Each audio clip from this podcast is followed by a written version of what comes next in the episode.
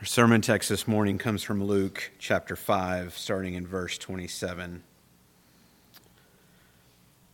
After this, he went out and saw a tax collector named Levi sitting at the tax booth. And he said to him, Follow me. And leaving everything, he rose and followed him. And Levi made him a great feast in his house, and there was a large company of tax collectors and others reclining at table with them. And the Pharisees and their scribes grumbled at his disciples, saying, Why do you eat and drink with tax collectors and sinners? And Jesus answered them, Those who are well have no need of a physician, but those who are sick. I have not come to call the righteous, but sinners to repentance.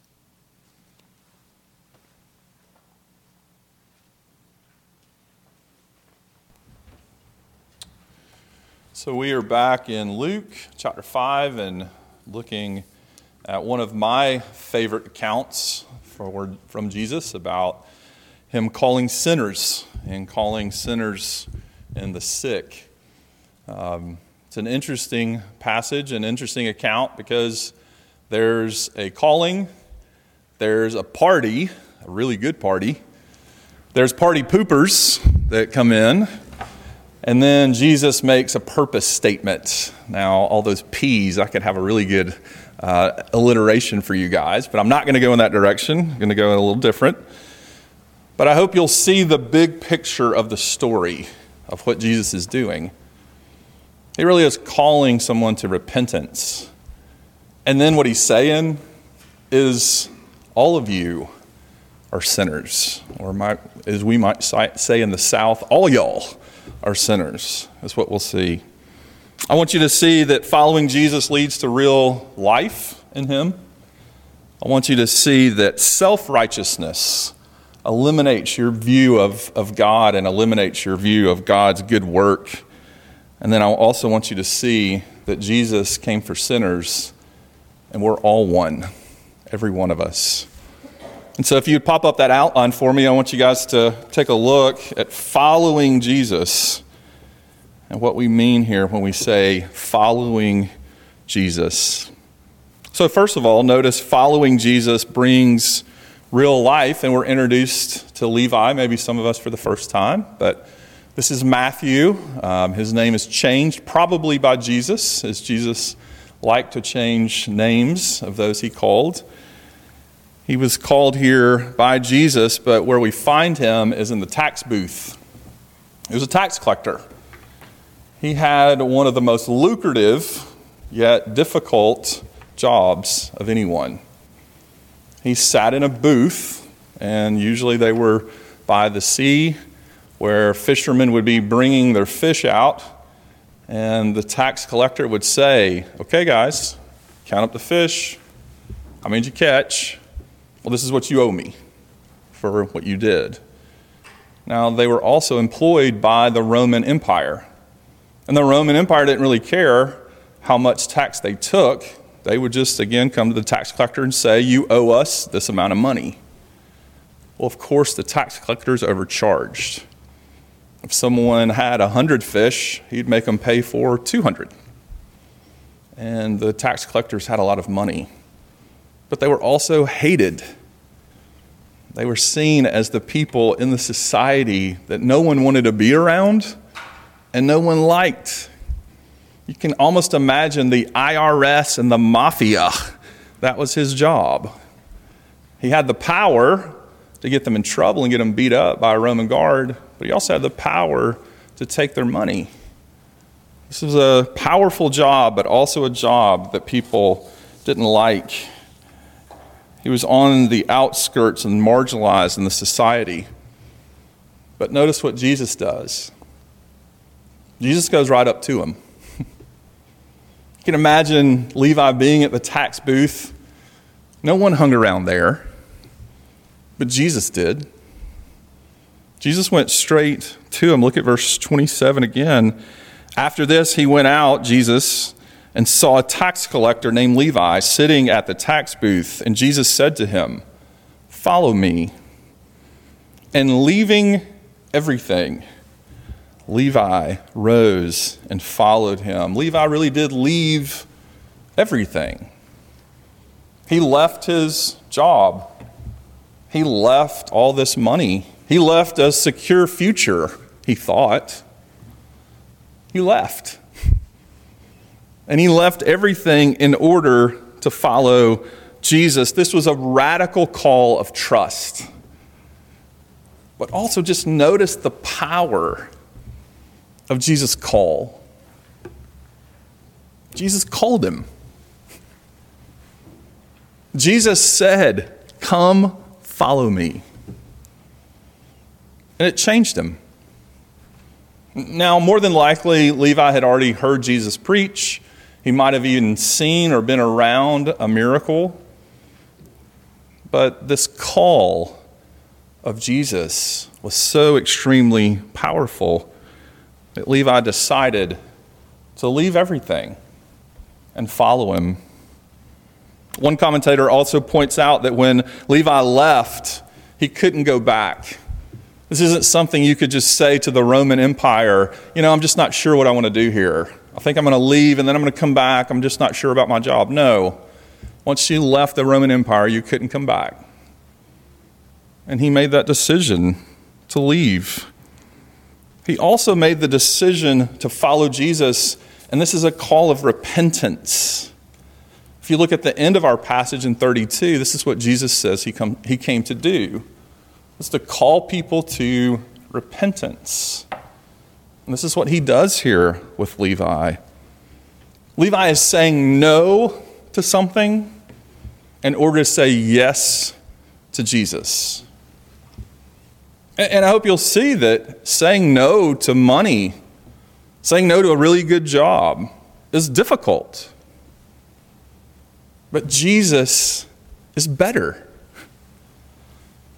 Jesus moved his heart. Jesus changed him. And so he's willing to say no so that he could really say yes and give Jesus everything. What Levi was offered was better. If you feel like God is calling you to do something, you feel like there's something you need to repent of, I hope you'll see the honesty of repentance. It's not easy. There's something you have to die to, there's something that you have to say no to. But then when you're saying yes to Jesus, it's better. Uh, there's always a Good Friday before there's an Easter Sunday. We always have to die in order to live. And this is what Jesus is saying to Levi Come follow me. And Levi knew what he was calling him to do was leave everything. Also, notice what Jesus does in his heart here in verse 28, as it says, And leaving everything, Levi rose. Now, it's interesting to think about because it was a physical, he got up out of the tax booth, but there's more here. There's a resurrection that happened in his heart and in his life. The same word here in the original was the word that would later be used for Jesus rising from the dead. Levi rose. Jesus did something in his life. One commentator said this He rose up directly. Such power went along with the words of Christ that he could not withstand it. He followed Jesus, not only in a literal sense, but in a spiritual sense, and became his disciple. Again, when we follow Jesus, when we repent and say no and say yes, he does something in us. He frees us, he releases us. He released Levi from what he was committed to and really what had him, right? This idol of money this idol of this job. Released them. And Levi laid it down. But then what does Levi do? He throws a huge party. he didn't just kind of go on his way and say, okay, well, I, guess I'm a Christian now. I'll go find another job. No. He celebrated. In fact, he threw a huge feast. And the tax collector invited a bunch of people over for free food. Imagine that. He went from being this, this stingy, selfish guy to being very generous, to saying, Look, let's have a big feast, let's have a big party. Do you see that? he was released, and therefore he was free to help others. He got out of himself so that he could care about other people. Going from selfish to generous. This is what happens when we say no to things and we say yes to Jesus. When we really repent of our sins.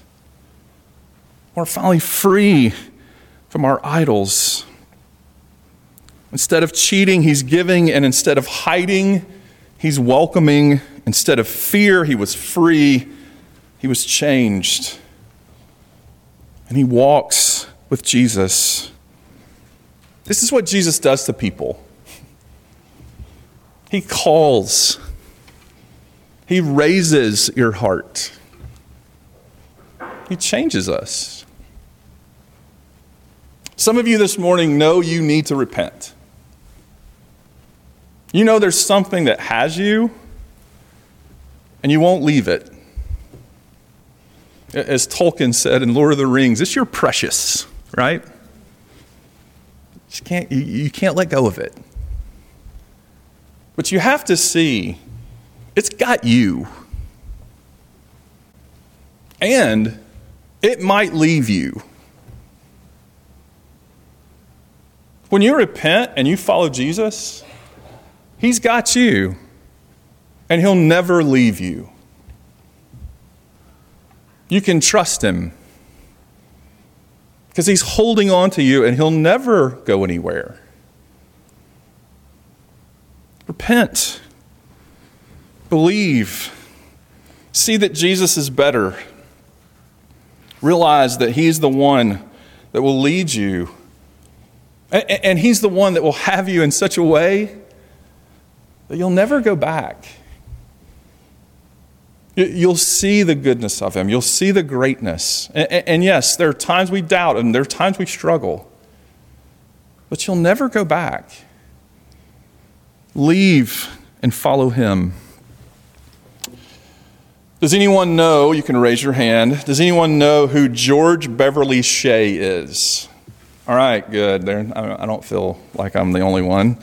Um, that's a very Baptist name. If you grew up Baptist, then you know, you might know who this is.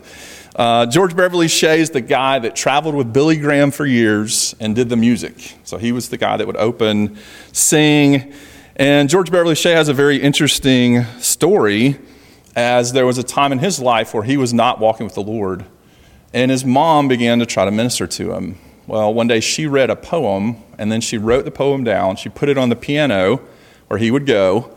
He then saw the poem and he read it and it moved him and he wrote music for it. And if you heard him sing, he might have sung this song specifically. It was written by a man named Ray Miller in the early 1920s, but it says this I'd rather have Jesus than silver or gold. I'd rather be his than have riches untold. I'd rather have Jesus than houses or lands. I'd rather be led by his nail pierced hands. I'd rather have Jesus than men's applause. I'd rather be faithful to his dear cause. I'd rather have Jesus than worldwide fame. I'd rather be true to his holy name. You got to know the guy wrote this, and George put music to it, and then God changed his life. And there he was standing before thousands, hundreds of thousands of people singing this song about Jesus.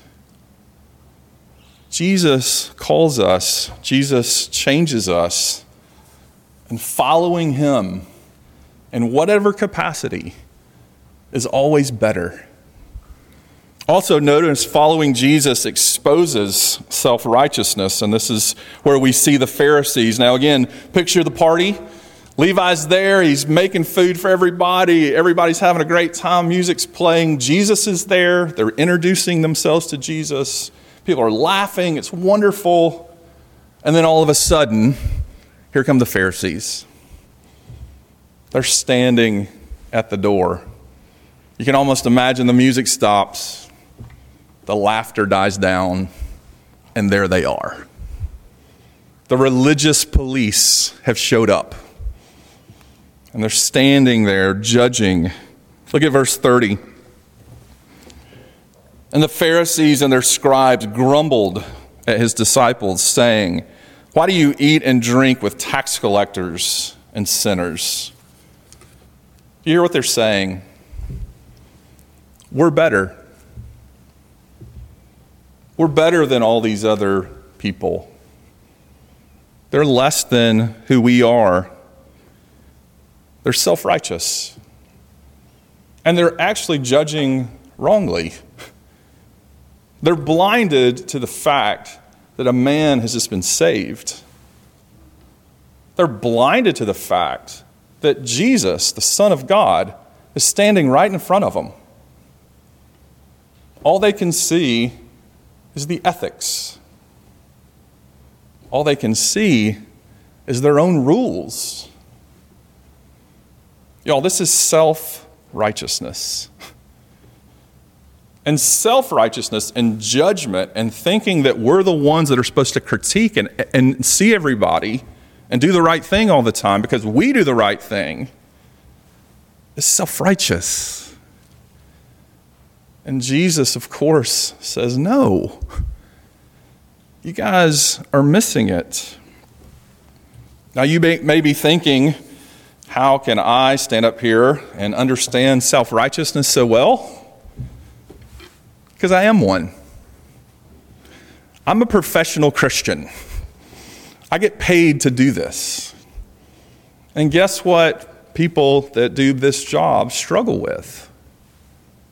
Judging others and missing the work of Jesus. Looking at other Christians, looking at other churches, and saying, You guys are doing it wrong.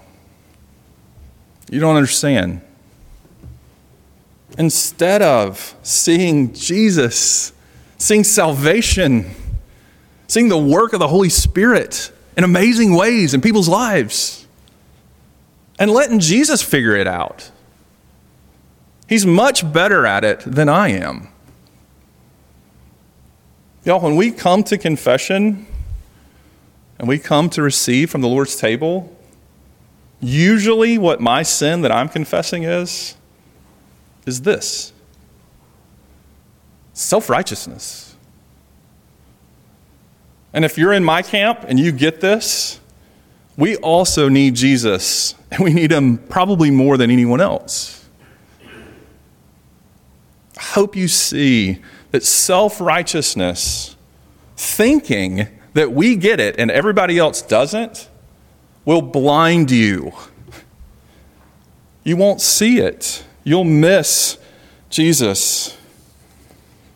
The call here again is to lay down these idols. Again, it might be security and money for you, it might be self righteousness, it might be pride. The call here is to leave. To leave everything and follow Jesus. And yes, that feels vulnerable. It feels out of control. Because Jesus didn't say, here's where we're going. He just said, follow me. But realize you don't know where you're going, but you're going with Him.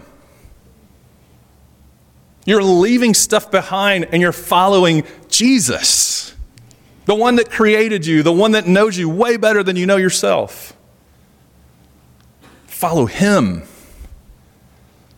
Leave everything He's the one that loves you. He's the one that died for you. He's the one that knows what to do with your life. Submit yourself and follow Jesus. Also, thirdly, here, notice that following Jesus is safe for all sinners. Look at verse 31 again. And Jesus answered them Those who are well have no need of a physician, but those who are sick. I've not come to call the righteous, but sinners to repentance. Now, I love that Dr. Luke says physician and Dr. Luke says sick because he's even saying here, I, you see the sickness in them. You see that they need help. And Jesus is making a statement here. I hope it also reminds you of the passage we looked at last week where Jesus talked about the difference between forgiveness and healing and he said, Forgiveness is more powerful. And now, what you see here from Jesus is really a purpose statement. He's saying, This is what I came to do. This isn't just something I do sometimes to forgive someone of sin. This is my purpose. I came for sinners, I came to bring forgiveness. And what I'm asking and, and demanding is repentance, is leaving everything and following me. Jesus came for the sick. But again, put yourself in the passage and remember when he said it. There they are sinners and tax collectors in one corner, Pharisees and, and scribes and religious people in the other corner. And Jesus says, I came for the sick. Who do you think was sick in that room?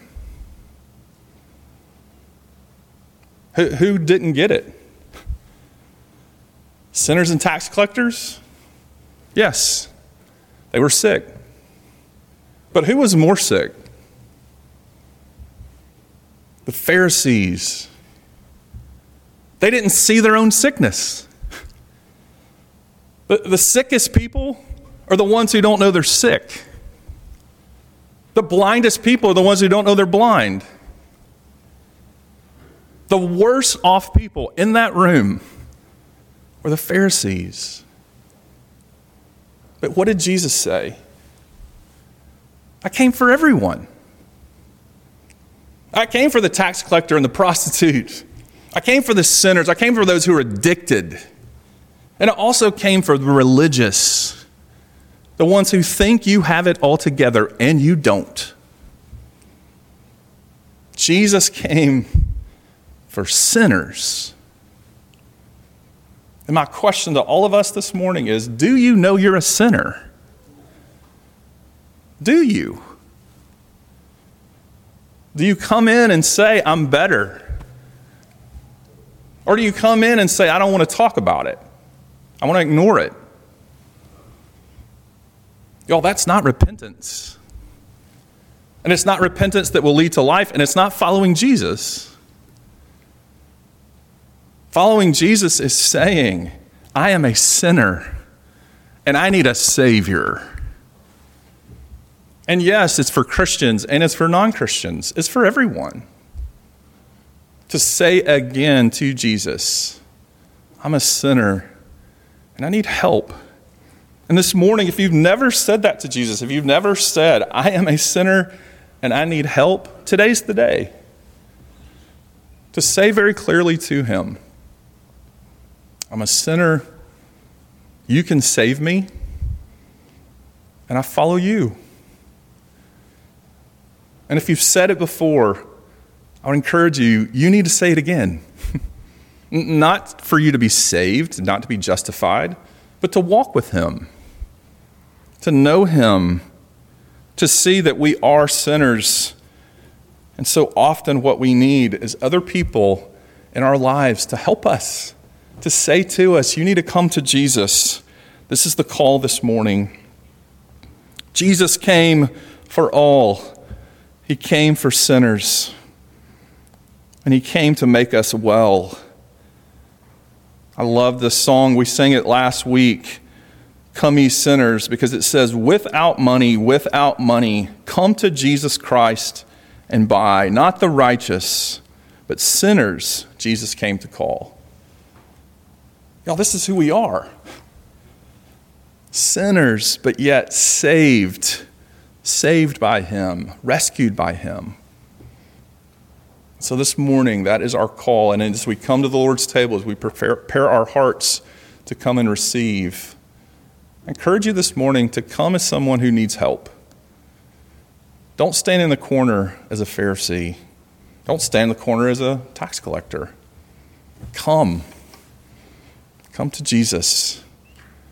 And let's enjoy the goodness of Him together. Jesus is indeed better. Let's pray. Father, thank you that you offer us the gospel. And there's a clear call this morning in our passage to repent and believe, to give up everything. And I pray, Lord, that whatever those things are that we're holding on to, or give us grace, give us the, the call of Jesus to awaken and arouse our hearts, that we too would follow. We thank you, Lord, that you're at work. We thank you for our church and the goodness of the gospel.